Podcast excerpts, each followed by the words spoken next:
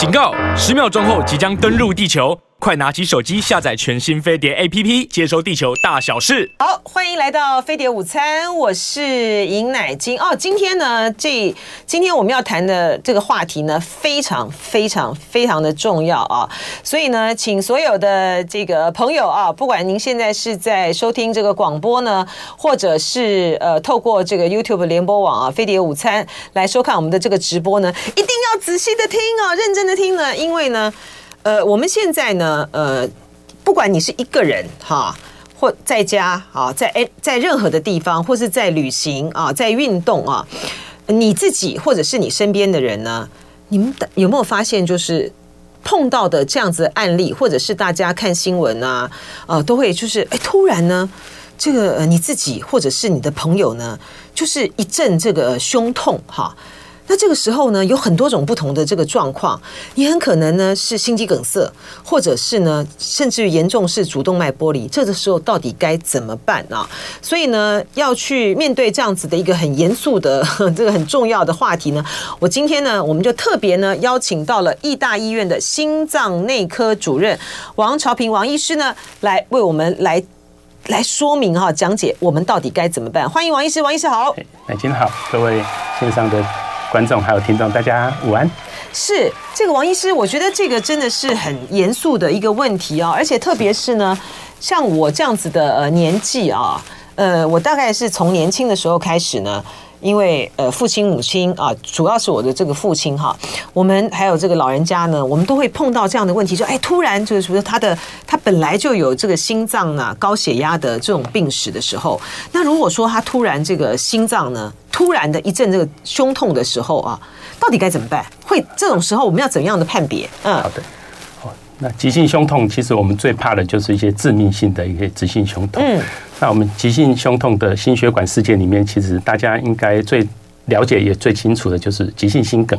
嗯，那急性心梗的话，它的发作的时候，其实它的胸痛倒不一定说让你痛到痛不欲生，像刀割啦或者是针刺，但是它会有点类似像一百公斤的东西的一个重压感，而且在这个重压感的时候，你通常会合并冒冷汗、脸色苍白，而且会。恶心、呕吐等等这一些，那有这样的情况的时候，你可能要赶快去联络你的家人或者是旁边的呃朋友亲友，那是不是要赶快帮你联络救护车就医等等这些？因为一旦发生这些急性的心血管事件，像急性心梗，或是等一下我们讨论的一些主动脉剥离这些主题，那这些的话，它的一个抢救时间都非常非常的短。一旦你意识不清楚，或者是发生紧急状况。那意思这样的情况，你可能就没有办法自救。哎，我请教这个王医师哈，那种就是突然的这种所谓的这个急性心梗哈，那就是突然的来的一阵子的这个心脏，它完全事前的时候是没有征兆的，是不是？呃，我们大概统计起来，大概四到五位的急性心梗，然后坐救护车来的患者，那我们其实都会去做病史的询问。哎，大概有大概四大概四到五分之一的患者之前都没有症状。嗯，哎，所以也就是说，其实心血管这样的一个的一个症状，哦，心绞痛这些，其实平常可能会为民众所忽略。嗯，因为它的一个发生，它不是哦，除了急性心梗这种突发状况，它的一个冠心病的阻塞，它可能是经年累月、一年一年慢慢的阻塞，所以很多。民众呢，他就觉得，哎，我可能是最近体力变不好，太累，走个路稍微会喘一下，对，然后会闷一下，然后最近又被老板骂，或者是薪水被减、失业等等这一些，那我会觉得说，哎，可能是压力的关系，所以忽略掉了。那那我们那我们平常你这样讲起来，这样我们就开开有点紧张了哈，就在于是说常常胸闷有没有哈？常常压力很大哈。呃，不要说被老板骂，我们常常被网友批评呢。对，就是说一阵，这那要到什么样的程度？就是说，其实你的胸闷就它并不是普通的闷，而是你可能会是心血管出了问题。那种是什么样的感觉啊？OK，嗯，其实我们的胸闷，或是我们讲的在。白一点叫胸痛的话，其实我们都要看它的一个发作时间，还有合并症状。嗯，今天我一个胸闷或许只有几秒钟就过去，那 OK。可是我今天的胸闷可能维持个十分钟、二十分钟，完全没有缓解。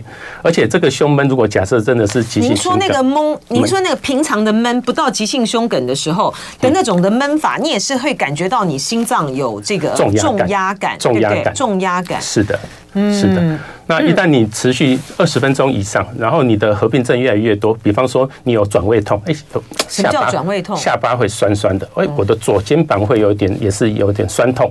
那再来的话，我可能会有冒冷汗，脸色苍白，尤其是冒冷汗、脸色苍白，这是很不对的，因为我们身体的任何的不舒服、疼痛，它都会诱发我们的肾上腺素分泌，肾上腺就会刺激我们的汗腺，哦，就。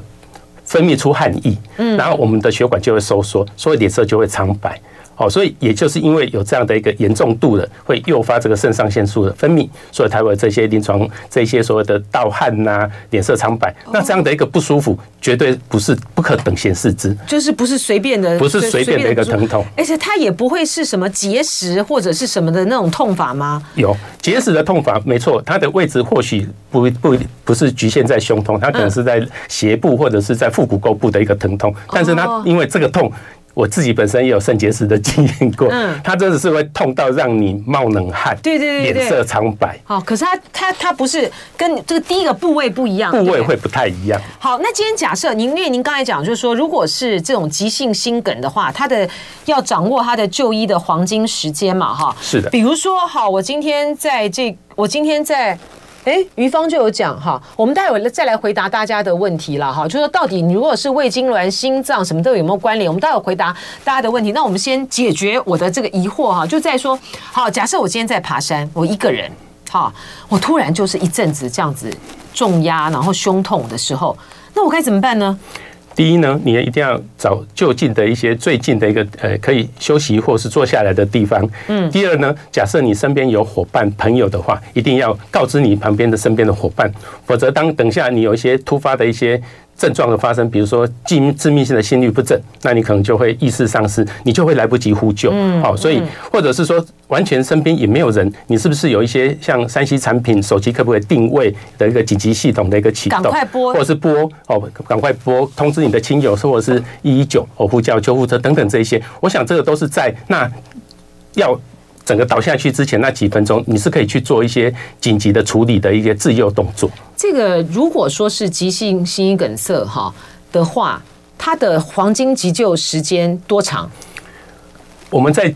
处理急性心梗，当然我们希望它可以越快就医，那我们可以启动所谓的紧急的心肌诶心导管的一个治疗支架的一个置放。嗯，那时间当然是越快越好，心脏的受损时间是比较诶受损的程度会比较少。但是呢，如果假设你的疼痛时间从开始发生到你就医，甚至要做紧急心导管已经超过十二小时以上，这样的一个治疗效果可能就会打折扣，因为心脏受损的部分已经可能会造成不可逆。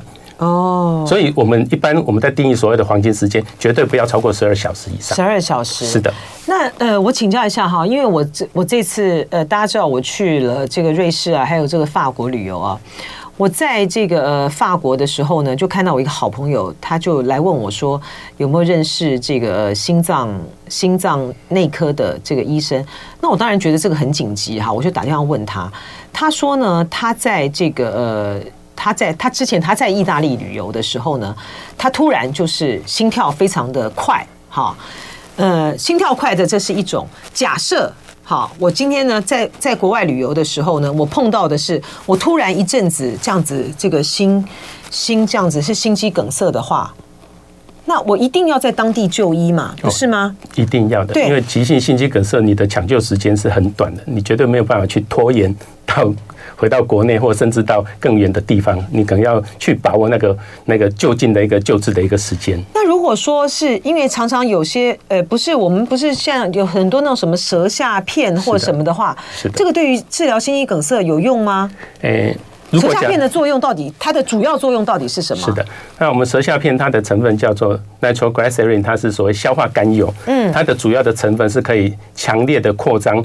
动脉血管，尤其是心脏的冠状动脉。嗯，那当如果假设一个患者可以拿出所谓的消化甘油舌下片，那表示他可能应该是有冠心病的病史，有就医过，所以医师可能有给予这样的一个急救药物。那当下如果紧急发作所谓的心绞痛的时候，因为心绞痛我们不清楚到底已经引发到心肌梗塞或是不稳定的心绞痛，这时候你因为有病史，那有医师的医嘱，你是可以去做舌下。舌下片的一个含的一个含的动作，但是含舌下片，因为它是一个也很很强的血管扩张剂，所以你在含的当下最好是坐着或者是或或者是躺着，不要站着，因为你站着含的那个舌下片，血管扩张，血压会下降，可能会人会头晕，可能甚至会跌倒。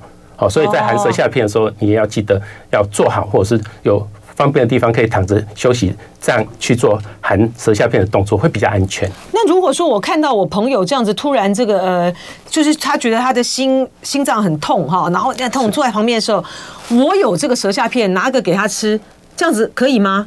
如果假设你还有一些特殊的一些。一些专业，比方说，你可以去摸他的脉搏，好，比如说我们在急救会摸颈动脉，或者是股动脉，或者是或者是脑动脉。假设他如果这时候血还有血压，可以摸得到脉搏的时候，其实因为他有这样的病史，你给予舌下片的一个急救其实是没有错。我我讲的意思是说，我不知道他有没有这样的病史，而是我有我有舌下片，然后。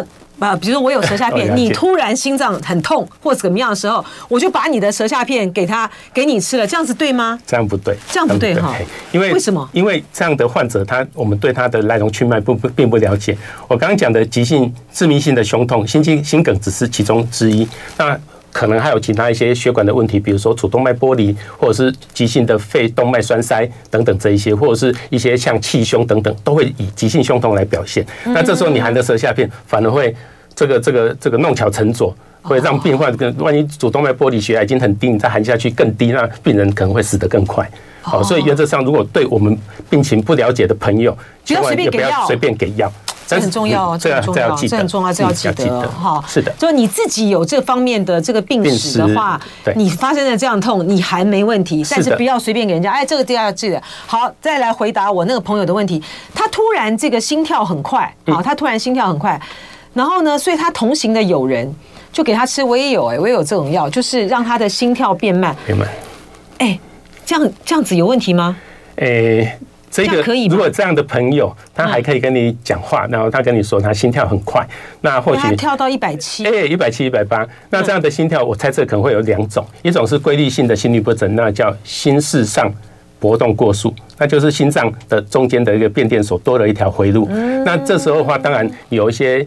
一些物物理物理的动作可以把它纠正回来。今天呢，我们请到义大医院的心脏内科主任王朝平医师啊，来跟我们讲呢，我们碰到了各种各样的啊，心绞痛啊，然后心肌梗塞，呃，如果是主动脉剥离，到底该怎么办？哈，那如何来分辨？这个王医师，呃，哦，他的。他的这个医疗的这个记录呢，就非常的这个惊人啊！他在二零一九年的时候啊，这个义大医院的院长啊，有骨科权威，然后说是杜氏刀法的发明人呢，杜元坤院长，他在医院看诊的时候，突发性的心肌梗塞，他的主动脉主冠状动脉阻塞了百分之九十，然后支冠状动脉呢阻塞百分之五十。然后是靠这个王朝平医师的来诊治，他就度过难关。您说当下的状况是怎么样？其其实我们杜院长哦，是我最钦佩的医疗前辈。嗯，在我们医大医院，他的一个工作服务量是几乎。是全院第一，我看可能也是台湾第一。嗯，他一天要看三四百个病患，一个礼拜一个月要开一百多台刀。哇塞，这很累。每天这样，每我觉得医生真不是人干。而且而且他的他住他都住在医院里面。嗯，他三几乎三百六十五天都住在医院里面。那也就是因为这样的工作量造成的健康状况的一个问题。那那天他就在看诊的时候，突然之间觉得整个冒冷汗、胸闷、胸痛。啊，我也很清楚，当天这个院长觉得不对的时候，他要赶紧要打电话给我。那我赶快赶紧去看他。那看他，他跟我说，哦，那真的可能不是不不行了，快升天了。那当下我就赶快做心电图，那发现是急性心梗。那急性心梗，当然我们又给予一些抗血小板药物、抗凝血剂，赶快给予治疗。然后，其实我觉得我们院长真的是很很钦佩，那硬坚持要把他当天的门诊病人看完。到下午真的假的？真的，我没有骗你。你说他看完，然后呢？才来心导管室报道，让我做心导管。我我我真的吼，那天真的是从早上到下午都一直捏冷汗。不过可能是也是上天眷顾他，因为我们早上就给予一些双抗的血血小板药物跟抗凝血剂的一个治疗，所以让他的血管可能一当下发生可能是百分之百的一个血栓阻塞。那可能因为给予这些药物，可以让他可能多了百分之十的血液流通，让他硬坚持到。下午的时间，看完最后一个门诊病人，由我们的医疗人员把他架到心导管室来，才做心导管的一个。嘿，然后做完之后呢？这个这个太这个太了不起，而且太坚持了。真的真的，他会跟我说，那个病患的是父母，有的从澎湖来，有的从台东来，有从那边来。然后做完之后呢，我跟他说：“院长，你可能要多休息啊，多休息几天。”可是那隔天一大早，我七点多去查房，他已经先去查他的病人了。他六点多就起床就查病人了。然后我去看他的时候，他就跟他的病人说：“哎，我的主治医师来查我了。”我都觉得我真的是很配他。然后你，这真的是个很不配合的病人。呃，没有没有，那一天他就一大早就搬出院，惊人啊！那一天还开了快十台刀。哎呦天哪！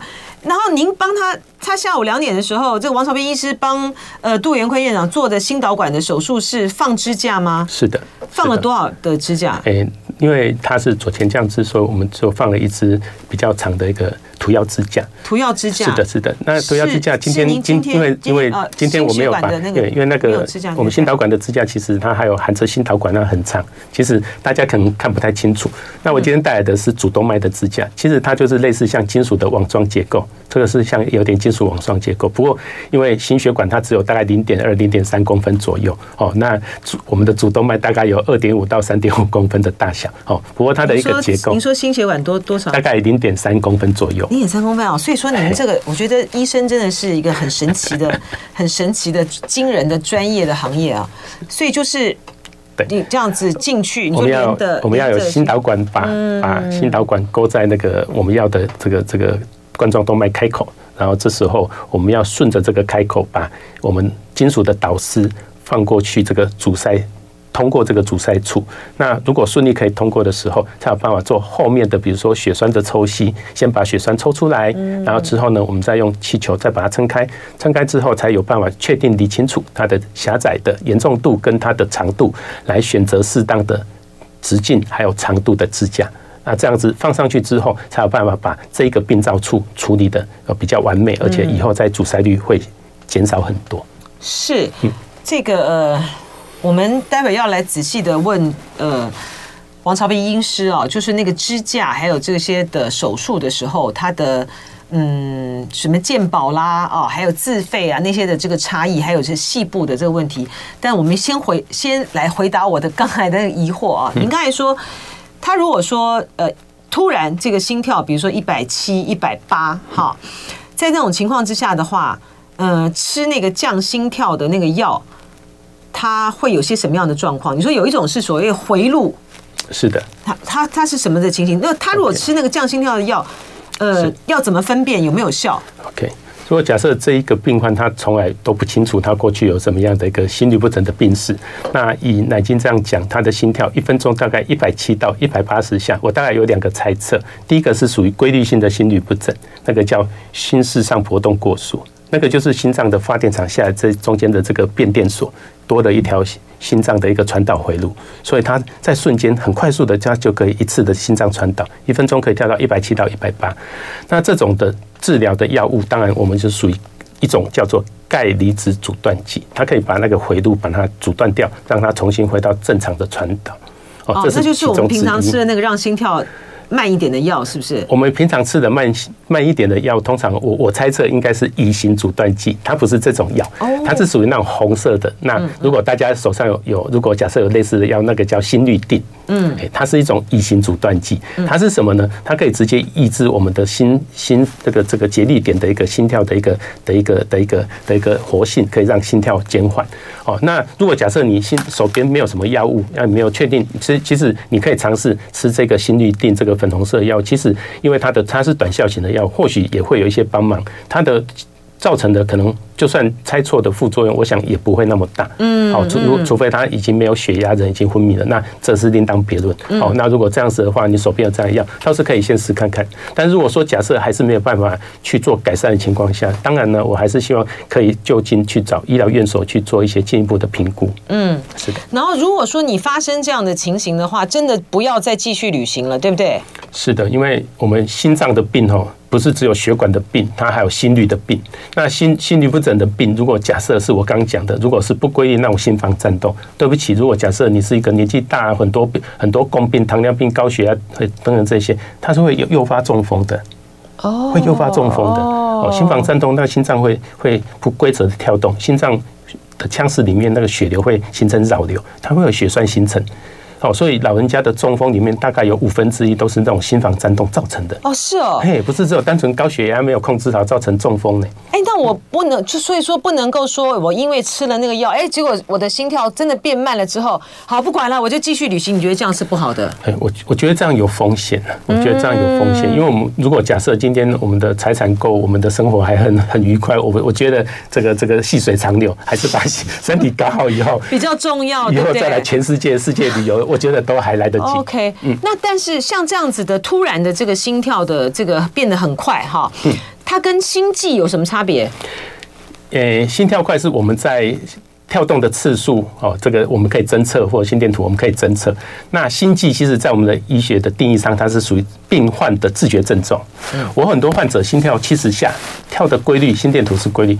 他常常跟我讲：“哦，我跳得很不舒服呢。”心这个就是所谓的心悸，这是病患。你就觉得好像整个要，整个心脏要对，而且你就是好像要咳出来，就是好像要跳出来那种感觉。对，因为我我就是会心悸。当然了，哦，那这种当然就是可能自觉的，自觉，他有自觉。但是我从医生的角度、心电图的角度，或者是血压、心跳的角度，我可能看不出所以然来。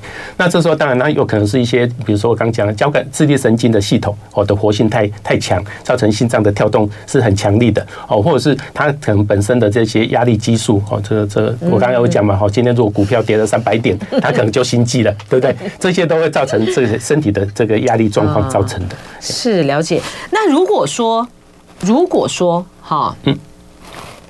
如果说这个我刚回答了，不好意思哈，就是陈建煌他问说，哎，心脏停到心跳过快处理方式，对，进广告处理方式是什么？就是你现在如果发现了心跳过快的话，医生的建议就是说，呃，你不管怎么样，你如果这个心跳。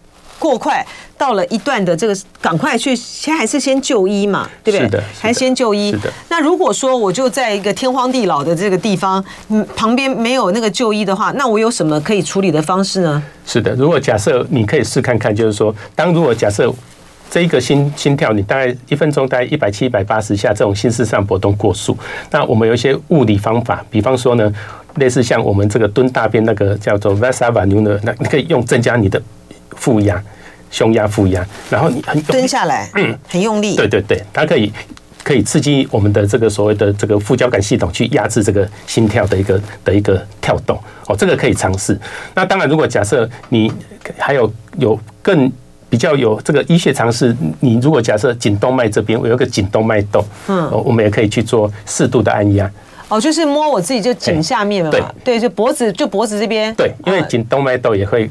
也会刺激这个副交感神经的一个的一个刺激。怎么按压？是就是这样点点揉搓揉哦，揉搓揉搓。因为我们可以摸得到这个动脉在跳动，它就应该就会跳跳跳跳的很快。哎，对，按就慢慢去搓揉。对，这个一切都是要让我们副交感神经系统去分泌，然后去抑制这个心跳的一个。但是今天如果假设一个老人家是有颈动脉狭窄，哎，切切切记不要两边摸。那我怎么知道我有没有颈动脉狭窄啊？所以哈，如果有中风的病史，年纪太大，我还是觉得就是因为这些动作，还是希望是一个比较清楚的、比比较比较比较比较对健康常识背景的尝试。我我觉得去做这些所谓的紧急处理动作，我觉得会比较安全。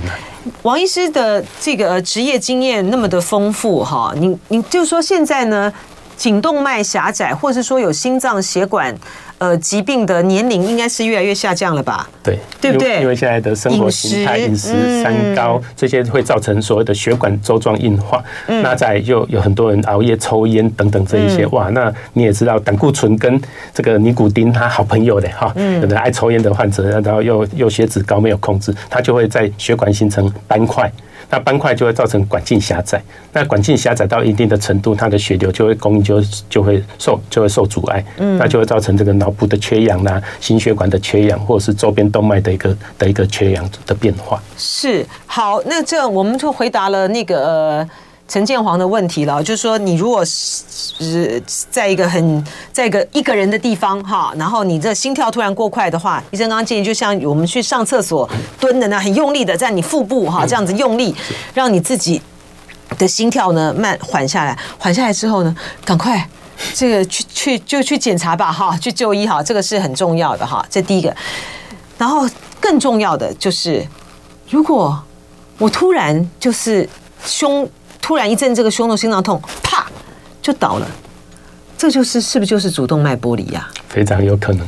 其实，在我行医经验里面有几位患者，嗯，他就像奶金就坐我旁边来看诊，嗯，然后我就问他的这个病史，然后讲不到一分钟，而且我我还很清楚那一那一位患者是一个中医师，然后就在我面前倒下去。那倒下去，我当然当下我想说，是不是急性心梗造成的一些致命性的心律不整？结果赶快去给他做心电图侦测，哎，并不是急性心梗。那我第一个猜测可能就是主动脉剥离。那主动脉剥离当下，我们当然要赶快把他的生命迹象维持下来，可以做所谓的电脑断层去做确定诊断。那一旦确定诊断之后，如果假设病患还有还有本钱，所谓有本钱就是还有血压、心跳。那我们赶快，我们会赶快启动心脏外科团队来做紧急的这个血管置换手术，来抢救他的生命。而且这个主动脉剥离这个病很可怕，这个是我们在心脏里面绝对绝对非常可怕的病，因为它前四十八小时、前两天之内，每一个小时会有百分之一的病患死亡。也就是说，这样的主动脉剥离，在前两天会有一半的人可能就会。死亡过世，嗯所以当你如果赶快确定诊断之后，你赶快可以启动。如果假设它是属于近端型的，哦，就所谓的心脏。什么意思？近端型的就是指心脏出来的。您，这今天那个呃，今天谢真的谢谢王朝平医师哈，从这个医大呢带来这个这个这这个是什么？我跟您说，对，解释一下。我们看起来呃，在听广播的这个朋友呢，我跟大家形容一下啊，就是带来的就是一个很像我们看那个图里面心脏的那个血管啊，血管，然后还有这个这叫什么副血管吗？哎，这个叫做。深主动脉，深主动脉。这个是降主动脉，降主动脉，这个是人工血管，这边是血管支架，这个是一种复合式的人工支架血管。啊，就像是我们画那个图，他画那个心脏图的时候，对，就一根支架，下面就好像是有很多的那个水管在在底下，就是是。呃长直的，然后一个水管这样子往下，对，因为其实我们的心脏出来的主动脉有点像那个拐杖型的，嗯，拐杖型，那这个就是深主动脉部分，那因为深主动脉、主动脉弓哦，我们可以看得到图，它有三条大分。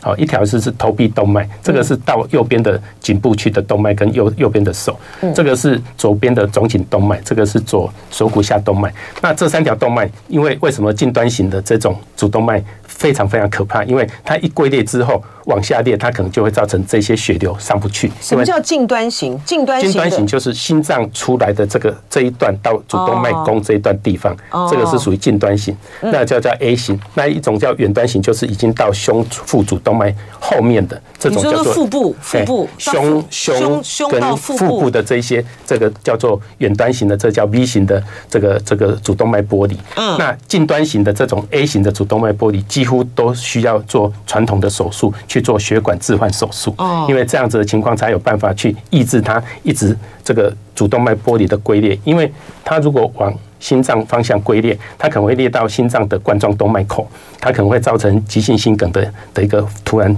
突然的一个发生。如果裂到更近端的这个所谓的主动脉瓣。那会造成急性的主动脉瓣膜闭锁不全，会造成急性心衰竭，所以这时候连心脏的主动脉瓣膜都要一起把它换掉。那如果假设裂到这个我刚刚讲的颈部的血管去，那它可能会造成急性脑中风。哦，哎，所以也就是因为这样这么危急，所以才需要去做这些手术去做置换。哇，您现在听到的呢是医大医院的心脏内科主任王朝平医师啊，来跟我们讲这个心脏各方面的这个问题啊。然后呢，再次的这个谢谢这个王医师呢，哇，带来了这个这个这是一个比较复杂的心血管人工血管人工血管哈。所以刚才这个王医师在解释，就是说我们这个主动脉剥离如果是在近端。近心脏出来的近端的这边的话，它的它很严重啊。如果是到什么颈动脉，它可能会脑中风。脑中风，对啊。然后到手的血管阻塞，手就黑掉。哦。对，所以刚才在这个广告期间的时候呢，这个医师呢就是有解释了哈，就是说造成造成这个呃主动脉剥离的原因有很多了哈，像包括呃你在作息作息不正常了哈，然后你的饮食啊三高啦，然后就是又抽烟啊什么这个这个之类的哈，你都会造成这个，还有什么什么血血管血管瘤，血管瘤血管瘤就会造成哈，对，那。可是因为很多人发生这个是有这种不能讲很多人就完全不知道不知情自己有心脏的各方面血管的病史，而主动脉剥离的也也也不少吧？非呃，应该在发生的里面绝大多数都是这样的啊？真的吗？对对对，怎么这样子呢？因为其实我们的所谓的血管瘤，血管瘤那个瘤不是像我们癌症的一个一颗的一个的一个癌症，它是一个血管的构造的一个变化。那这个血管瘤就是指心心脏的这个出来的主动脉的管径不正常的扩大。那扩大的话，在我们表这个定义上，就是当你正常的相对的血管，那你这个血管瘤这边的管径大于正常血管的一点五倍，那就是所谓的血管瘤。那这个血管瘤，心脏上面的，哎，主动脉，主动脉上面的出来，嗯，OK。那这主动脉一旦血管瘤，它的管壁会变薄，它上面的一个结缔组织、弹性弹弹性纤维组织就会变变薄。那而且它的血管瘤在心脏每次的收缩打出去的血液量，就像我们吹气球，球越吹越大的时候，这个这个这个气球的管壁。承受压力就会越大，就容易会破掉。嗯，那因为上帝设计我们这个人的心脏跟这个大血管主动脉，其实它相当的紧密。因为大血管它有分三层组织，嗯，一个是外层，一个是中层，一个是内层。我们身上的器官唯一不会停止就是心哦，我们的身上的器官就是心脏，从出生到这这个结束，心脏都一直在跳动。所以呢，以一个一天跳七一分钟跳七十下的心的一个的一个人，他一天要跳十万下心跳，所以每次的心跳打出来的血液都会对血管一个撞击。当你血管一不健康的时候，变薄的时候，管径变大的时候，每次的冲击对它都是一个伤害。一旦伤害，它会造成内层开始龟裂，血液会跑到这个中层去，形成血液的一个假腔。那这假腔它会一直撑，往前撑就撑到那个心血管的冠状动脉，或者是主动脉瓣主动脉瓣膜。那如果撑到像我刚刚讲这种颈部的动脉，它就造成所谓的中风。那如果在往下龟裂的时候，甚至有一些会造成肠中风，或者是周边血这个脚的血管的一个这个这个这个阻塞中风。肠中风？对，就是等于说，因为我们中风的意思是指血血管已经完全被被被压住了。哦。这个龟裂，它的假腔会一直延伸，一直延伸，会造成真腔的血液没有办法供应过去，它就会造成这个这个。供供应这一这条血管供应的器官出问题是，所以说您说在临床上面，其实因为不知道自己有这有这个血管瘤这的的的人太多了，对不对？多，因为没有症状啊。但那怎么办？没有症状，所以呢，其实哦，当第一个，我们只要知道我们的直系亲属，或者是哦，比如说父母，或者是这个这阿公阿妈、爷爷奶奶，或者是你很亲的旁系亲属，比如说兄弟姐妹等等这些，有类似的病史。类似哪些病史？哎，刚刚讲的就是他可能有一些，呃，不管刚刚讲的心梗，或者是他可能已经也也知道说过去有主动脉剥离或者是血管瘤，假设他们知道高血压、心脏，对对对，他们如果假设有这些相关的病史，当然你一定要更更谨慎，一定要更更早的去找医生去做检查。检查对，那这个检查其实这个要做什么检查？哦，第一，如果假设如果我们做比较非侵入式的，哦，比方说像我肚子的。主动脉瘤，我可以用腹部超音波，其实可以初步可以看看得到。嗯，腹部超，因为这个是最简单，比较没有侵入性的。嗯，那今天如果假设你要做比较更精细的那个，就是要电脑断层。嗯，那电脑断层的话，其实现在的这个高阶电脑断层，像我们医院的六百四十切，它甚至可以把你的心血管的构造把它把它弄出来，主动脉的一个结构也把它看出来。那你的管径一量有没有超过四公分以上，是不是有血管瘤，就一目了然。但一旦你有血管瘤超过四公分那个管径，你就要以后就要可能要一年啊，或者是定期要检查，因为当你越越大的血管以后再撑大的的速度就会加快，一旦大于五公分就容易会破破损，那这时候你就要做前置性的一些手术的一个的一个预防。那手术的预防如果在肚子这边，好像我拿了这个就腹主动脉的一个的一个腹部哦，腹部主动脉之间，你就可以像一个水管，而且它就把这个这个膨胀的地方把它把它把它。撑开撑开，那这样正常血流就流下去，那这个可能会破掉的地方就没有血流会过来，那这边慢慢它就会慢慢慢慢慢慢就会凝结，它就会造成一个比较正常的腔室。所以这个血。就弄血管瘤的，它是撑开，也是就用支架去撑开。是的，支架这个是你大家看到这个是一个金属的结构，哦，这是金属的结构。但是呢，它比较特殊，它还要有一层这个这个生物材质的包膜，让它不会跟这个所谓的血管瘤去做流通。那这样才有达到把这个血管瘤把它贴，把它贴起来，把它封闭起来的一个目的。啊，我真的，我呃，我这跑新闻这么久，我第一次看到，呃，原来支架是长这样哈，它像一个水管，然后它这个腹部哦，对不起对不起，然后像水管，然后它这个怕你会刺有哦，你怕哦，你怕我会刺到，像这是金属对不对？对，这是金属，金属，然后生物材质的那个包包覆哦，你你怕我会刺到，它有这么这里上面这里尖尖的哦，有个尖哦，对耶，真的是有一个尖尖的那个，这个为什么呢？这个叫勾勾住血管，让它不会滑动。哦，是这样子啊，要不然你放上去的支架，万一这个不小心一直冲水，血管上会有像移动啊。哦，就像皇冠一样的那样子的，有点小的这个，小，然后可以上面凸了一个两个稍微把它插在那个管壁上，它就不会滑动。哦，哎，这个它都有专门的设计。那医生的那个手术好厉害哦，这样子可以把它架在它该架的这个地方，地方对，然后还不刺破，还不会去刺破，所以这个要设计的很好，角度还有它的长度 要刚好卡住这样。这个是自费还是健保？哦，目前这个其实是有健保肺肺动脉的，这个是副主动脉，腹主动脉的这个支架是有是是有健保有有给付。是的。那您刚才讲的是说，像义大，你们心脏，你们说你们几多少切？哦，六百四十切。哇塞，你们有到六百四？六百四，你们到六百，我刚才讲了，哇塞，哇塞，可以吧？哈，就是 你们有到六百四十切啊？对，因为其实我们台湾的。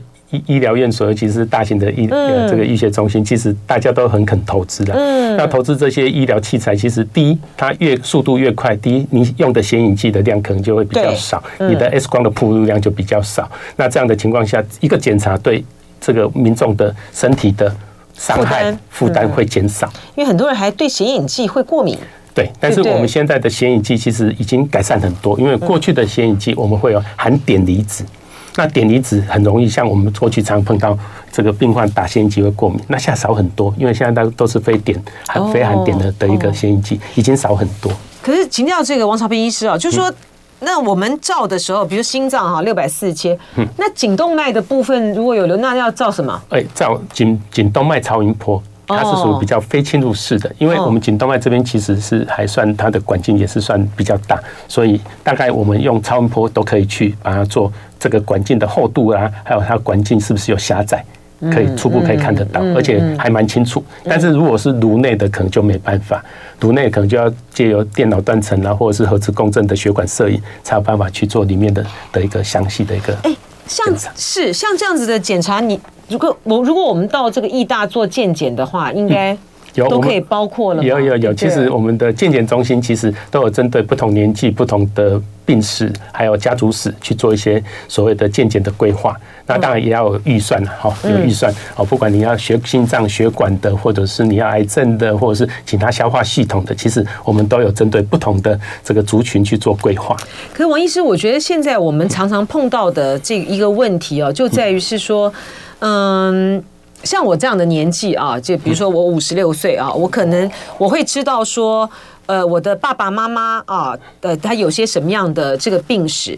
可是有一些现在越来越多的，就在更在更年纪大的这个朋友，呃，更年纪大的呃父母辈的话，他们呃，比如说平常有些这个检查，你可能还会知道。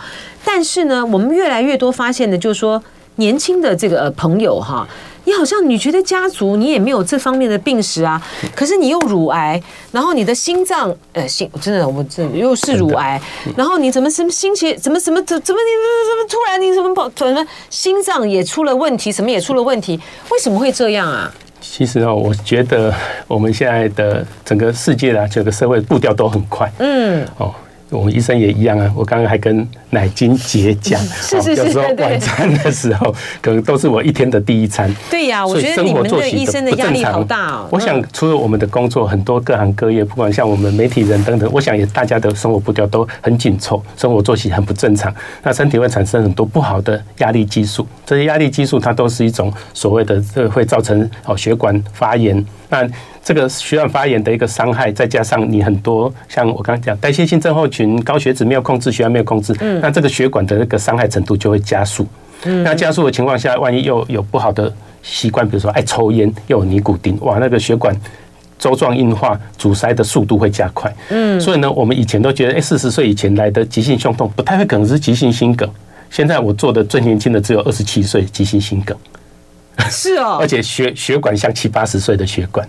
问一下，我从十八岁就开始抽烟，抽了十年。所以其实我们现在都会，只要病患有。不舒服，诶，有哦，就胸闷不舒服的症状。其实我觉得心血管的一个检查，可能都要把年纪再往前提，才比较有办法早一点找出这个这个这个潜在的病患。是。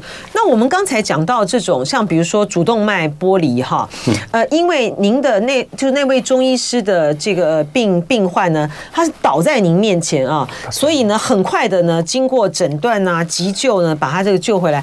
但是呢，比如说像这个江敏辉院长。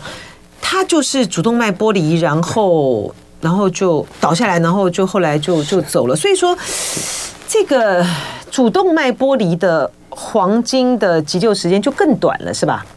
非常非常短。主动脉剥离，当你还我刚刚有讲，就是说它的统计每发生开始发生的每一个小时就有百分之一的死亡率。两个小时就百分之二，所以可能在没有紧急处理的情况下，可能有一半的病患在前两天可能就就会猝死过世。哦，所以也就是因为它这么的可怕，所以你当你才发生再去做一些紧急的手术等等这些，都有时候都会比较为时已晚。